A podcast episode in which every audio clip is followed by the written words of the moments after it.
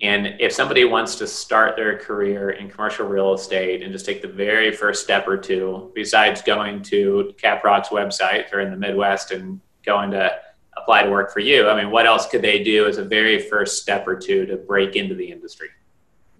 So, um, I've got some stuff. Everybody that comes in here gets Peter Linneman's book.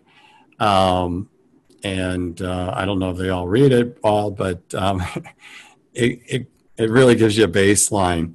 Um, the day you think you're interested in becoming a broker, you should sign up for and start taking the classes to pass the state exam.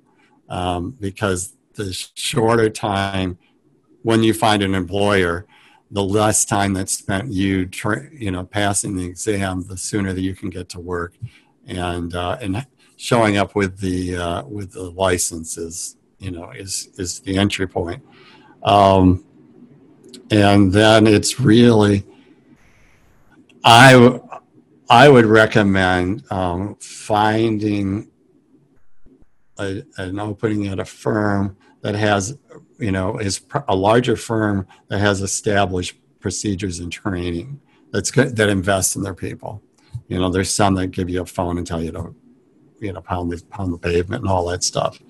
But um, the good firms really train their people well, and even if you're only there a couple of years, um, it's knowledge that you'll have for the rest of your life. Right, right.